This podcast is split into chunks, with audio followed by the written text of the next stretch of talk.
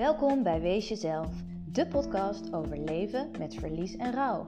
Over het rouwen van rouw, maar ook over hoe rouw je dichter bij jezelf kan brengen. Niet om het mooier te maken dan het is, nee, maar om met je te delen hoe het ook kan zijn. Door middel van persoonlijke verhalen en tips hoop ik met deze podcast herkenning en steun te bieden aan diegenen die net als ik hun ouder of ouders verloren zijn en de mensen om hen heen. Mijn naam is Siska Rensen en mijn boodschap aan jou is: wees jezelf.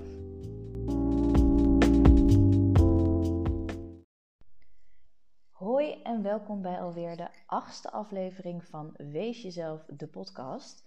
Vandaag wil ik het met je hebben over overlevingspatronen en rouw. En ik weet niet of je mij volgt op Instagram. Als je dat nog niet doet, doe dat dan vooral even. Je kan me vinden bij Siska Rensen underscore Wees Jezelf. Of dat we misschien gelinkt zijn op LinkedIn. Uh, dat weet ik niet, maar ik heb de laatste tijd uh, best wel wat dingen gepost over overlevingspatronen en rouw. En daarom leek het me mooi om daar ook even een podcast over te maken. Want in een post kan je natuurlijk maar een beperkt aantal tekens kwijt. En er is genoeg over te vertellen. Dus vandaar vandaag deze podcast over overlevingspatronen en rouw. Want waarom wordt rouw nou extra moeilijk als je te maken hebt met overlevingspatronen? En waarom ben ik dus van mening dat het je helpt als je daar ook actief mee aan de slag gaat?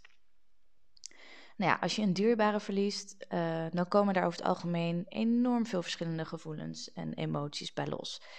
Dus emoties als verdriet, schaamte, schuld, boosheid, angst, maar ook blijheid en opluchting. Nou ja, een heel scala aan uh, gevoelens kan de revue uh, passeren. En uh, ja, die gevoelens die willen allemaal gevoeld worden. Maar die zijn soms zo heftig en overweldigend dat, uh, ja, dat dat niet allemaal kan of dat het ons niet allemaal lukt. Zeker als ze ergens een oude wond of een oude pijn, uh, oftewel een oud trauma raken, ja, is dat, is dat lastig. En dan klinkt trauma heel zwaar, hè? Um, ja, dan denk je gelijk aan, tenminste over het algemeen, gelijk aan hele grote dingen. Maar naast dat het hele grote dingen kunnen zijn, zoals een overlijden van een dierbare of een scheiding of misbruik, um, kan het ook al gaan om hele kleine situaties. Uh, situaties waarin jij je niet gehoord voelde, niet gezien uh, werd, uh, waarin er geen oog was voor jouw gevoel en jouw behoeften, waar je niet mocht zijn wie je was en ja, die pijn hebben gedaan maar waarmee je toen destijds nog niet kon dealen. Dus trauma's, dat is, zijn eigenlijk uh, ja, alle dingen die je als kind als pijnlijk of verdrietig hebt ervaren. En waar je in die tijd niet de mogelijkheid had om die op een goede manier, uh, ja, om daar op een goede manier mee te dealen of die op een goede manier kon verwerken. En dat kan dus van alles zijn. Nou ja, omdat je destijds niet wist hoe je dat moest doen, zorgde je ervoor dat je zo goed mogelijk kon overleven.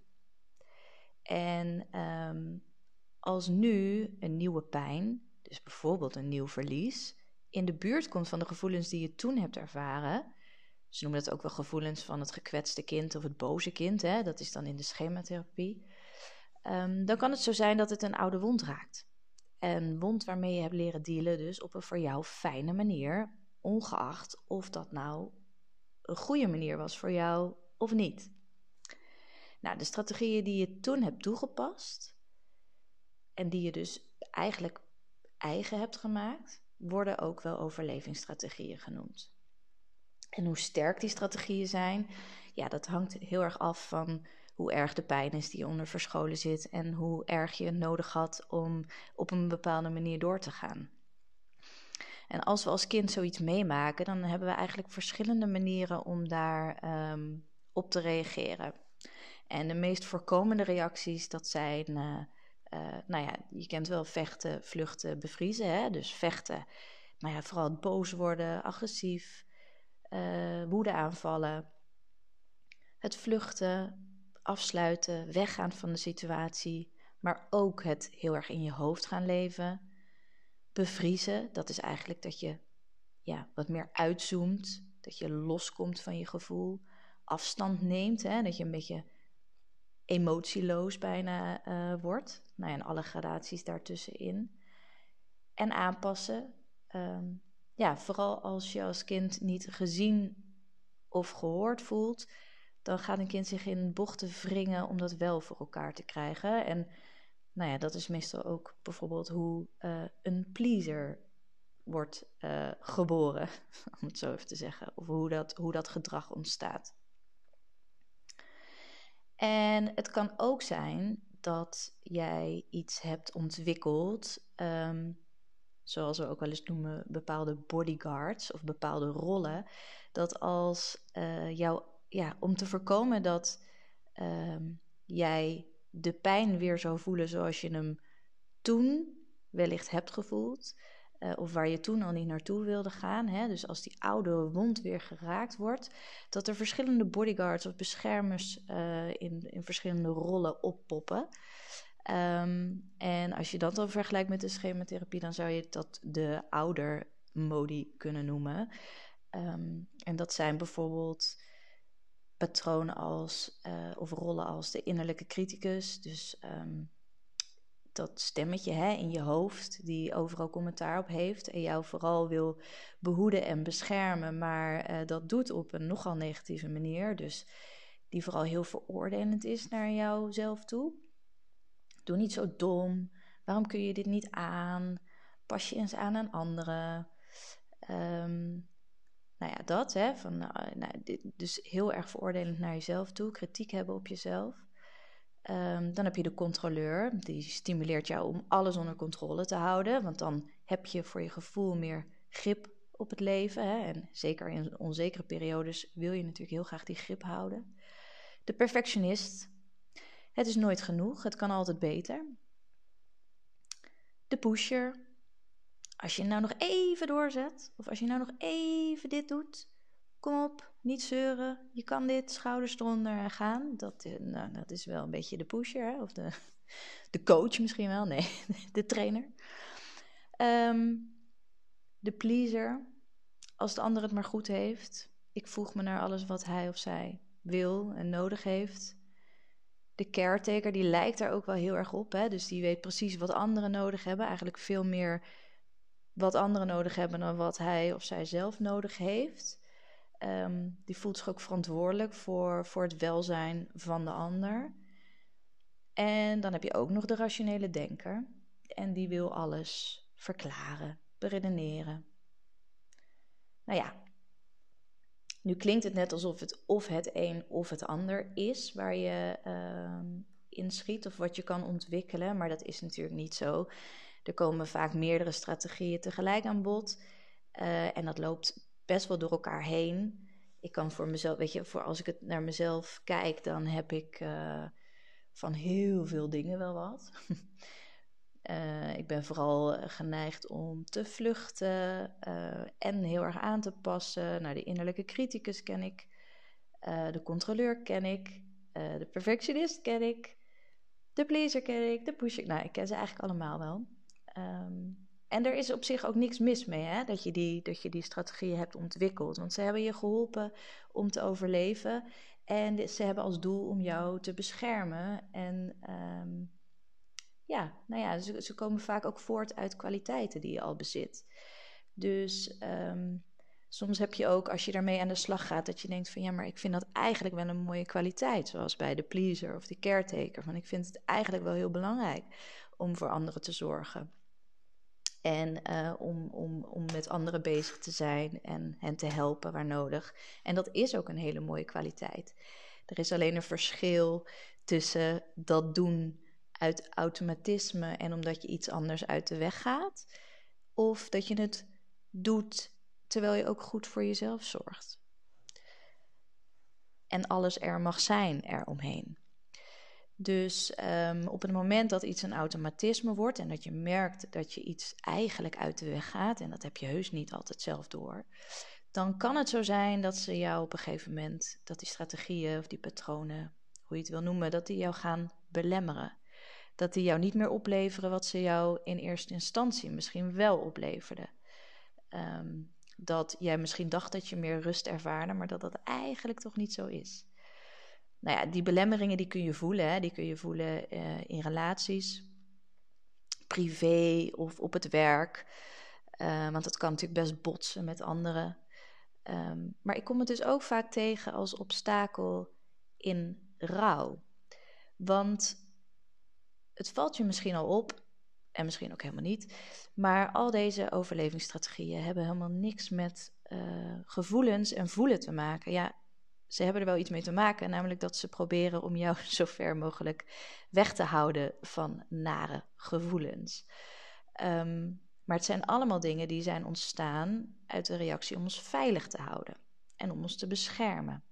En het zijn dus ook allemaal dingen die worden ingegeven door ons hoofd. Of zoals we ook wel zeggen, je ego.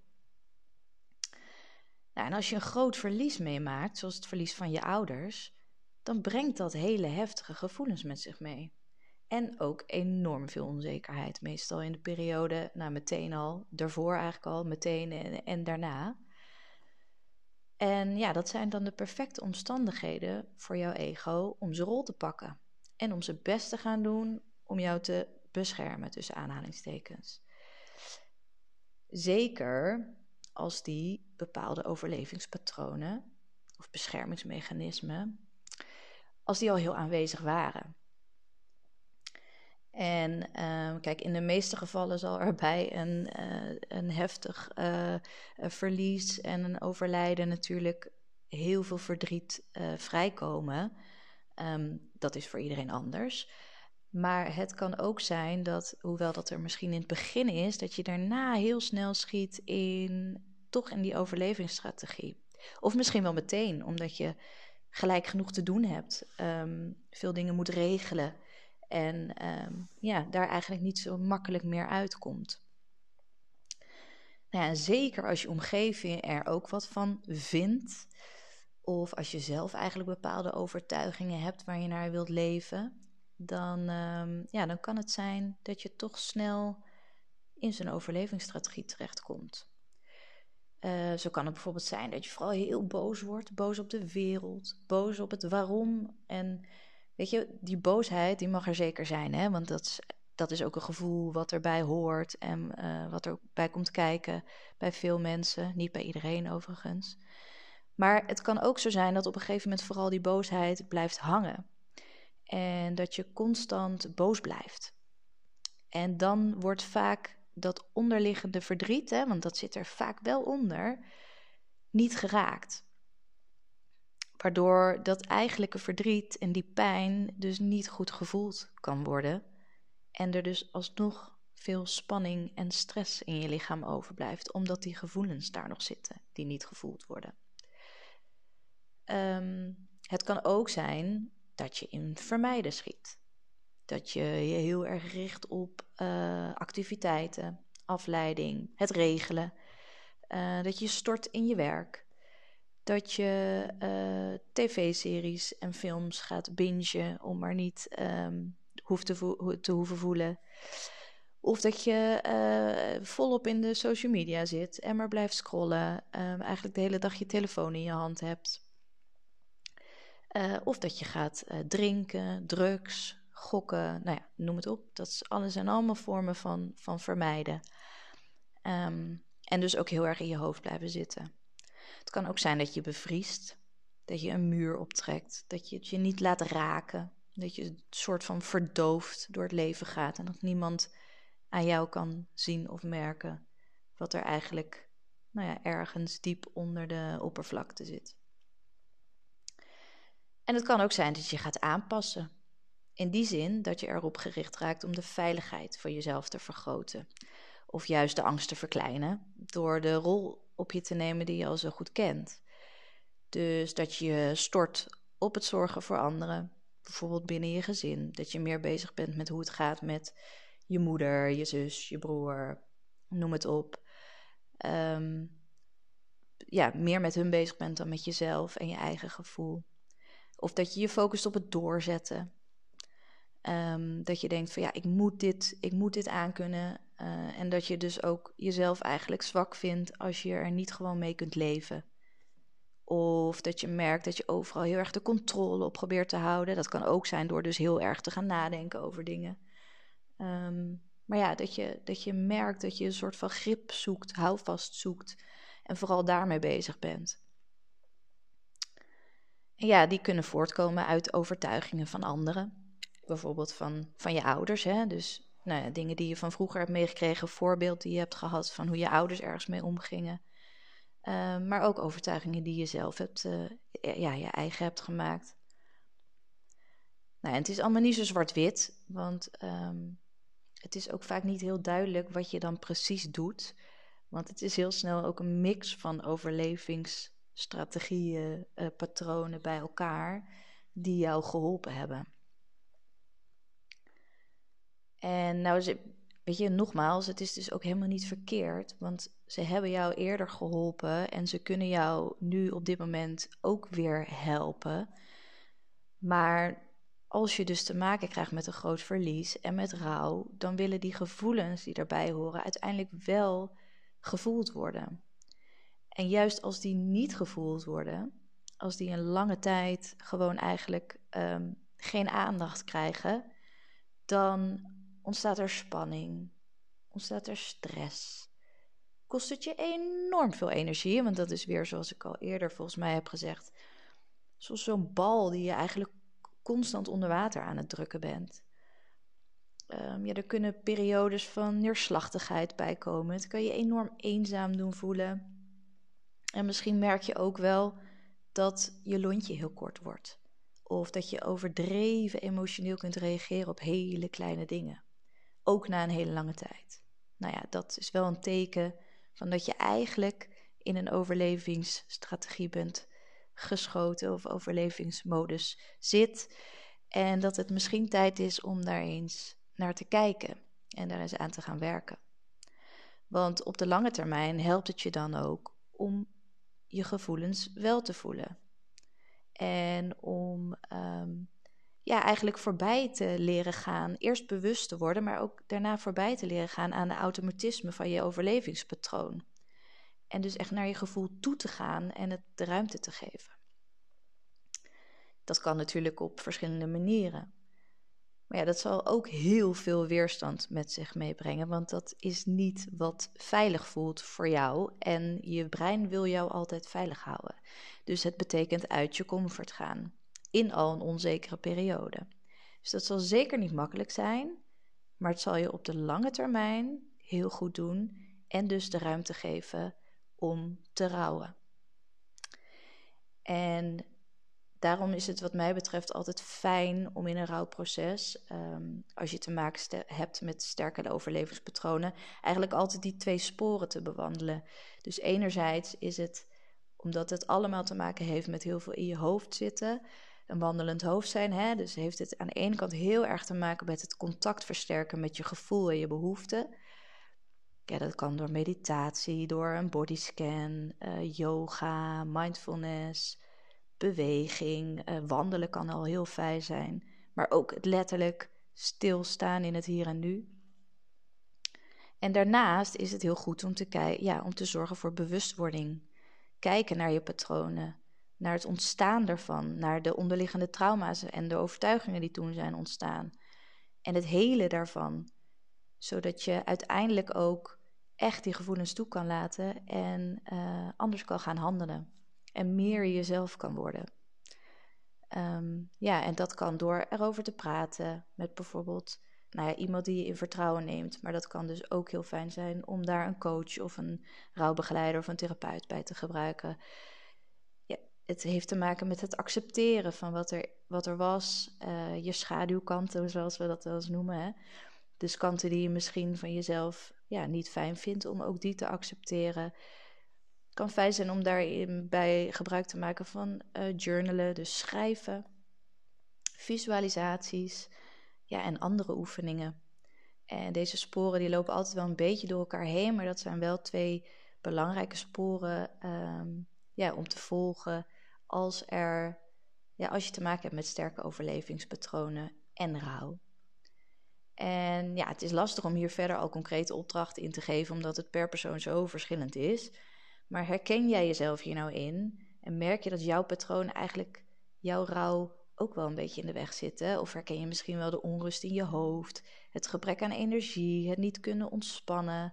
Um, nou ja, dan wil ik je allereerst zeggen dat het heel knap is dat je dat al opmerkt en dat je dat inziet. Want dat betekent eigenlijk dat er al iets kleins van iets van bewustzijn is ontstaan. En dan wil ik je daarnaast laten weten dat je dit dus ook echt niet alleen hoeft te doen. Je hoort nu het koffieapparaat op de achtergrond, gok ik.